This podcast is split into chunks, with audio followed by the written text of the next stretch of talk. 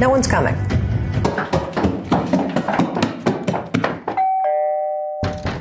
Здравствуйте. Мы пришли. И снова мы, и снова 18 языков любви. Девять было на прошлом уроке, мы теперь вас э, спросим по пройденному. Я, правда, не знаю, как в подкасте можно спрашивать, там же ответы асинхронные. Ну, допустим, хорошо, ладно, мы дочитаем эту лекцию. Давайте сразу с места в язык любви. С места в любовь. Любовь и доброта. Дарите всем свою любовь и доброту.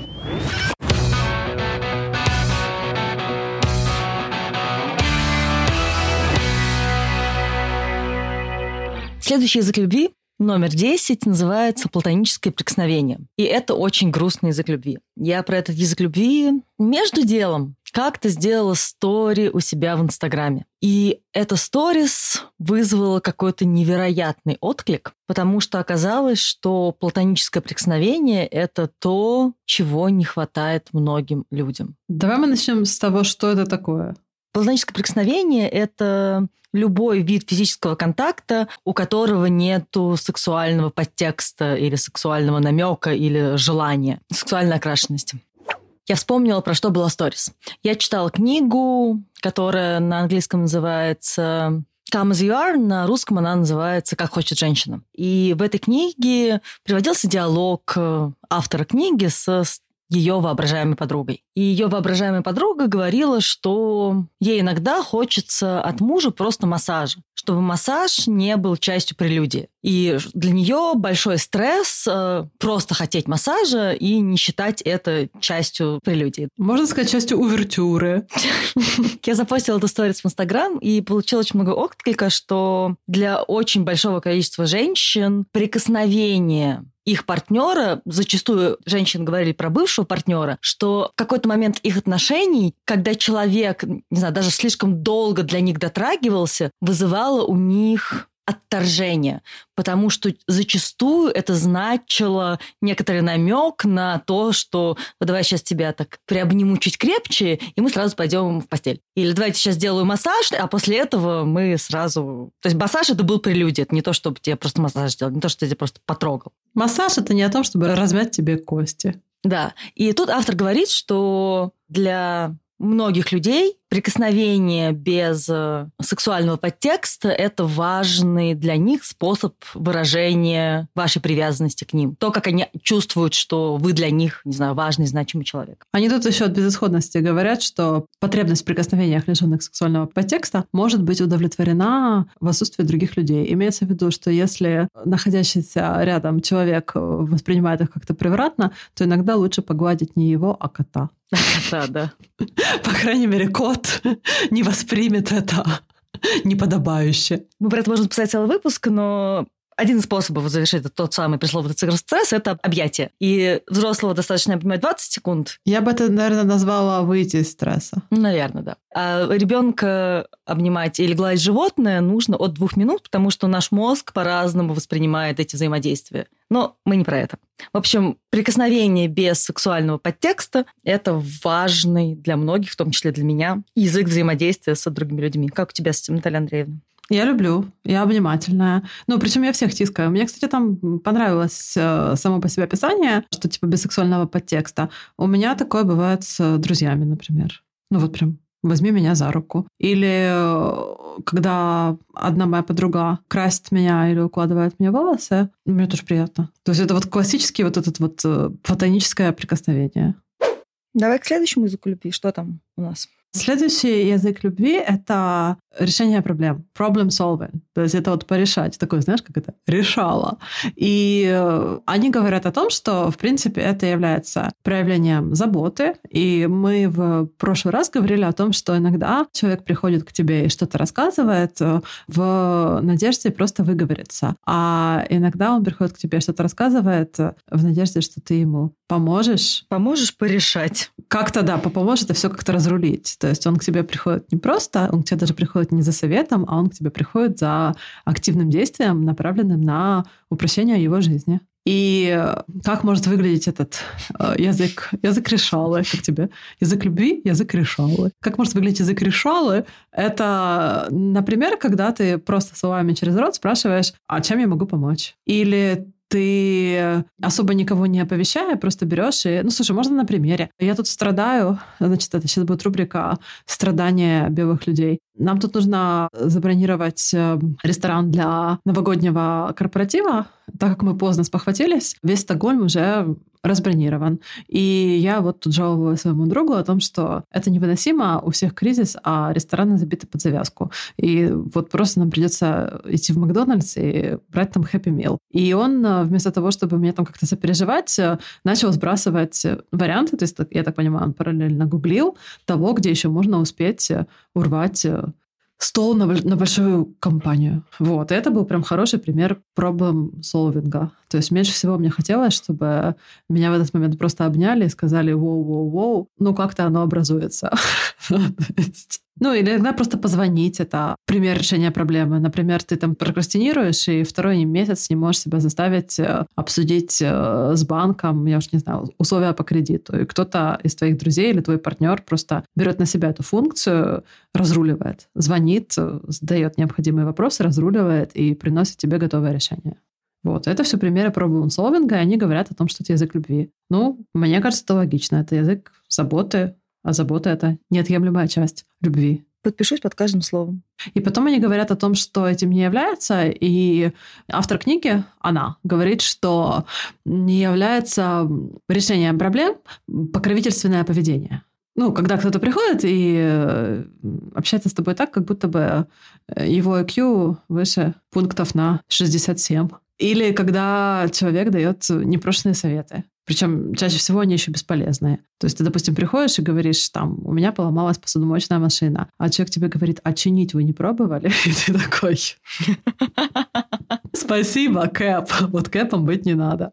Ну и, опять же, когда ты взаимодействуешь с другим человеком, желательно исходить из его интересов, а не пользоваться этим как способом закрыть какие-то свои собственные боли. То есть, условно говоря, если другому человеку нужна помощь, то не нужно это использовать для того, чтобы просто почувствовать себя самым умным человеком в комнате, раздавая непрошенные советы. Ну вот как-то так, такой себе common sense.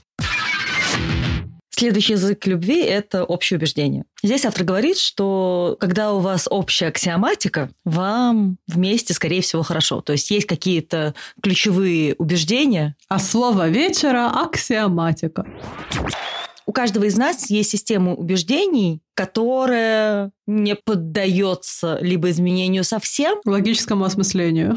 Не поддается в том числе логическому осмыслению. И даже если она поддается изменению, это очень такой долгий и сложный процесс, который, скорее всего, порушит еще по дороге парочку отношений. То есть у каждого из нас есть какая-то основополагающая система убеждений, которая просто фундамент нашей личности. И хорошо, когда вот эта система убеждений у вас и всех ваших отношений, дружеских, романтических, э, любых, когда эта система убеждений, она одинаковая. Ну, совпадают, либо хотя бы не слишком сильно расходятся по каким-то ключевым аспектам. Именно так. Не слишком сильно расходятся по ключевым аспектам, да. То есть, мне кажется, это очень логично, важно и хорошо и про себя понимать, какие убеждения для вас являются ключевыми, и на ранних этапах отношения понимать, насколько у вас есть эта общность ключевых убеждений, чтобы потом не оказалось, что вы верите, грубо говоря, в разных богов и... Ну да, не оказалось, что вы делали ставку не на ту лошадь. Для тебя это важно? Мне кажется, для всех важно. И они тут приводят, в принципе, хороший пример. Тут вопрос именно в каких-то фундаментальных вещах. Не преференции в стиле, кто заказывает какой десерт, а кто вообще не, не жрет после шести, а скорее какие-то выборы вроде, допустим, наличие или отсутствие религиозности как такого вот э, системообразующего фактора ну, построения всей жизни. Или понятие о ролях в семье. Если вас домострой, а у других матриархат? Да, один из партнеров заяду и домостроевец, да, а второй из партнеров э, глубоко разделяет э, идеи феминизма, то ну, вряд ли здесь можно будет о чем-то в долгосрочной перспективе договориться. Или если один из партнеров э, заядлый, э, я не знаю, участник абсолютно всех Ironman ов, а другой человек... Э, знает все вкусы чипсов Lay's? Ну, знает все вкусы чипсов Lay's, не пропускает ни, ни одного pub crawl а и считает, что вообще лучший поход — это поход на какую-то дегустацию вина, причем допивая до конца и бокалов 8 за вечер. Ну, то есть Короче, да, вот когда эти векторы сильно расходятся, люди не смогут договориться. А следующий язык любви — это провайдинг. Знаешь, как у меня есть провайдер, интернет-провайдер, у меня с ним язык любви. Биби-боб-боб. Ладно, провайдинг uh, uh, я бы перевела на русский как, uh, блин, как caregiving. Его дизайн могут носить любого возраста, size, и он timeless, он очень affordable. Да, ну, то есть это когда ты добытчик. Вот провайдинг — это когда это вот классическая вот эта вот роль э, добытчика. То есть там есть обычно в этой вот э, модели, воспетой патриархалами, да, там есть добытчик, есть э, берегиня, которая, видимо, бережет то, что добытчик добычил. Можно говорить добычил? Мне кажется, когда ты бычишь, но при этом на, на благо. Не добычил, это про другое. Добычил. Ну, короче, да, вот есть добытчик, и э, язык любви заключается в том, что если мы посмотрим на эту концепцию добывательства чуть более отстраненно и отойдем от этой модели добытчика и берегини, то можно сказать, что любой из партнеров э, в какой-то момент, э, ну, знаешь, это, наверное, можно даже сказать, является, ну, плечом, что ли, на которое поставить плечо. плечо. Я бы перевела это на русский как способность подставлять плечо. Это как-то более гендерно-нейтрально. То есть, если, условно говоря, ваш э, цисгендерный мужчина партнер заболел, вы о нем заботитесь, правильно? То есть в этот момент вы являетесь вот этим самым caregiver. Или если у вашего партнера э, временные финансовые трудности, вы подставляете ему свой банковский счет. Ну или как-то так. То есть, короче, это да, это проявление заботы и такой э, необходимой, э, запрашиваемой опеки по причине того, что вы партнеры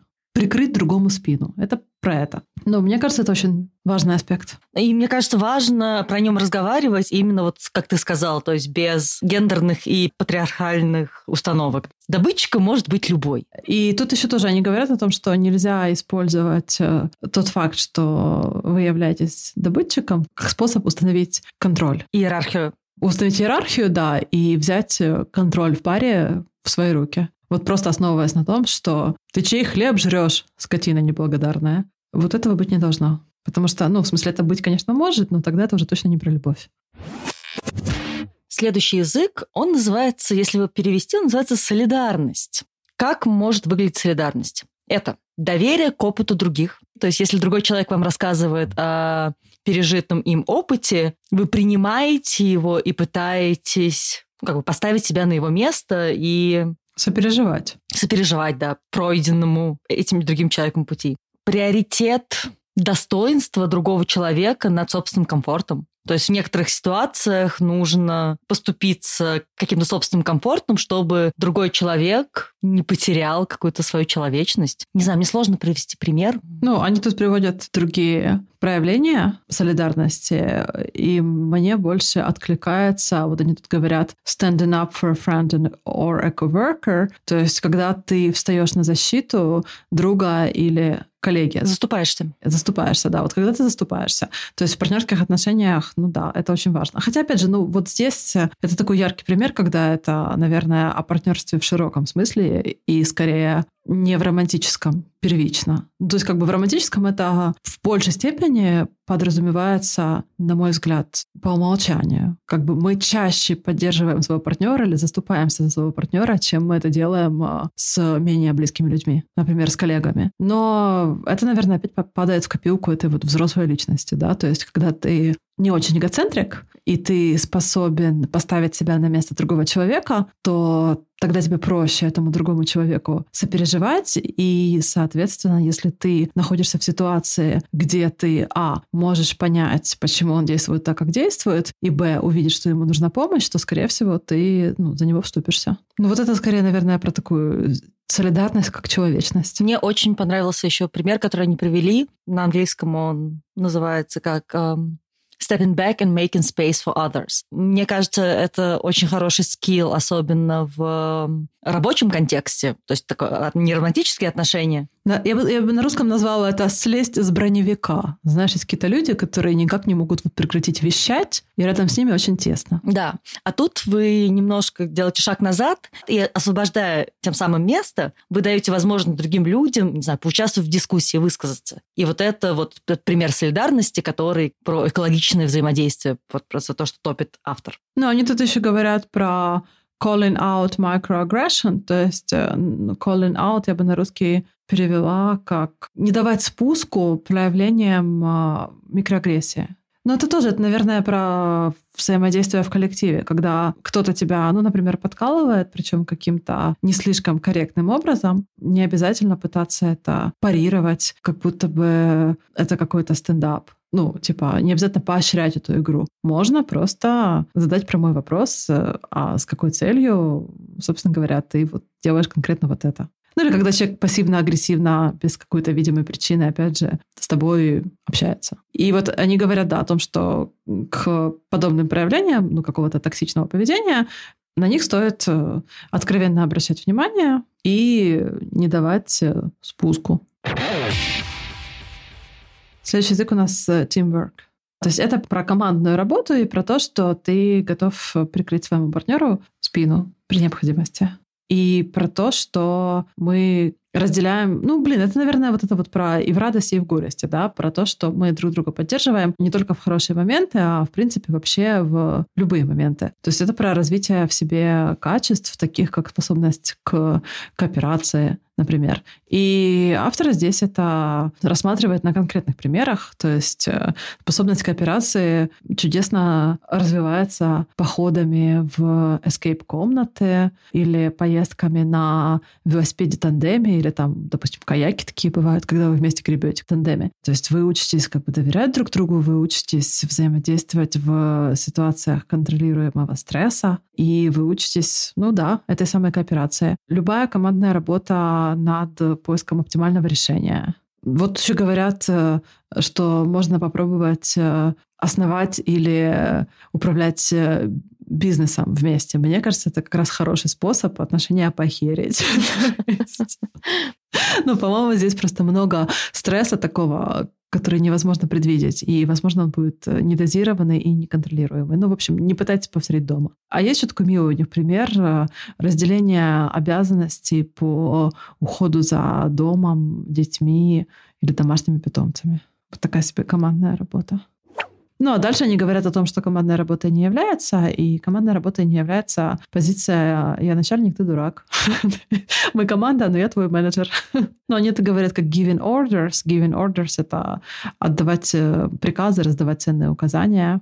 Или когда у тебя, блин, non-consensual, когда у тебя... Что такое power play на русском? Когда ты используешь иерархию для... Нет, я бы сказала, когда ты перенимаешь э, бразды правления без запроса. Когда ты самопровозглашенный король лемуров. Знаешь, как в Мадагаскаре там был самопровозглашенный король лемуров. Вот когда ты себя объявляешь таким в отношениях и говоришь, что все должны отжиматься по свистку, это вызывает вопросы. Ну, а также они говорят о том, что зависимость э, от партнера, в смысле, когда ты на него навешиваешь себя, вот ты у него висишь на шее, это тоже не является примером командной работы. То есть сесть ему на шею — это не командная работа. Следующий язык любви называется Thoughtful Service, и мне кажется, он в какой-то степени уже присутствовал примерно во всех предыдущих, скольки, 15 языках любви. И это как на русский переводится thoughtful? Вдумчивый, осознанный. Вдумчивый осознанный сервис. Это ведь не обслуживание, это сервис. сервис. Продуманный сервис. Осознанный сервис. Отличный перевод. Слушай, но оно, честно говоря, и на английском звучит довольно рогобански. Ну, ты можешь попытаться объяснить словами, что это? Я объясню словами. Здесь э, основная идея в том, что вы делаете что-то для другого человека, не ожидая, что он сделает то же самое для вас. Вы это делаете без вообще идеи, что он что-то сделает для вас взамен, и без необходимости просить или делать что-то, чтобы заслужить э, эти ваши действия. Ну, мне кажется, это бескорыстность. Бескорыстные поступки. Ну и примеры тут, когда вы, допустим, готовите кушать для другого человека. Или предлагаете взять на себя какую-то часть обязанностей, которая обычно не является вашей. У вас там есть, допустим, какое-то распределение ролей. Например, дома, если у вас общий дом. И вот вы делаете за себя и за того парня абсолютно ничего не ожидая взамен, просто потому что у вас есть время. Ну или, опять же, какие-то акты вежливости, например, ну даже не обязательно вежливости, а именно заботы. Вот они тут приводят пример помочь незнакомцу. И у тебя внезапно экологическое взаимодействие с незнакомцем. И ты весь такой из себя осознанный. Да. А потом они говорят о том, что этим является, и этим не является... Когда ты этим все делаешь для галочки, то есть когда ты делаешь ровно вот это, но для галочки, э, тогда пропадает элемент бескорыстности, и, ну, как бы бескорыстное взаимодействие минус слово бескорыстное теряет свой смысл. И следующий язык любви — это... Безраздельное внимание. И для меня это очень похоже на другой язык любви, который был в этой книжке, назывался он Intentional Time. Это часть, это подтип. Intentional time должен быть еще и безраздельным вниманием. Да. Кстати, да, возможно, для некоторых людей нет. Возможно, для кого-то важно, чтобы время, проведенное вместе, было, не знаю, запланированным, но при этом не так важно, чтобы это было время именно между, не знаю, вашей ячейкой любого формата. Два человека, три человека, пять. Вы сами с собой. Возможно, здесь именно говорится, что важно, чтобы время делилось только между участниками отношений. Ну да, ну а про вот это вот э, безраздельное внимание они приводят э, примеры. Это какая-то среда, где нет отвлекающих факторов, нету там каких-то телевизоров, других э, медиадевайсов. Вы не на стройке, то есть мне тут говорят э, тихая обстановка, то есть настройки, наверное, сложнее. Потом, э, где у вас есть возможность э, установить э, зрительный контакт, ну, короче, когда у вас есть среда, позволяющая внимательно воспринимать э, своего партнера, в том числе его язык тела.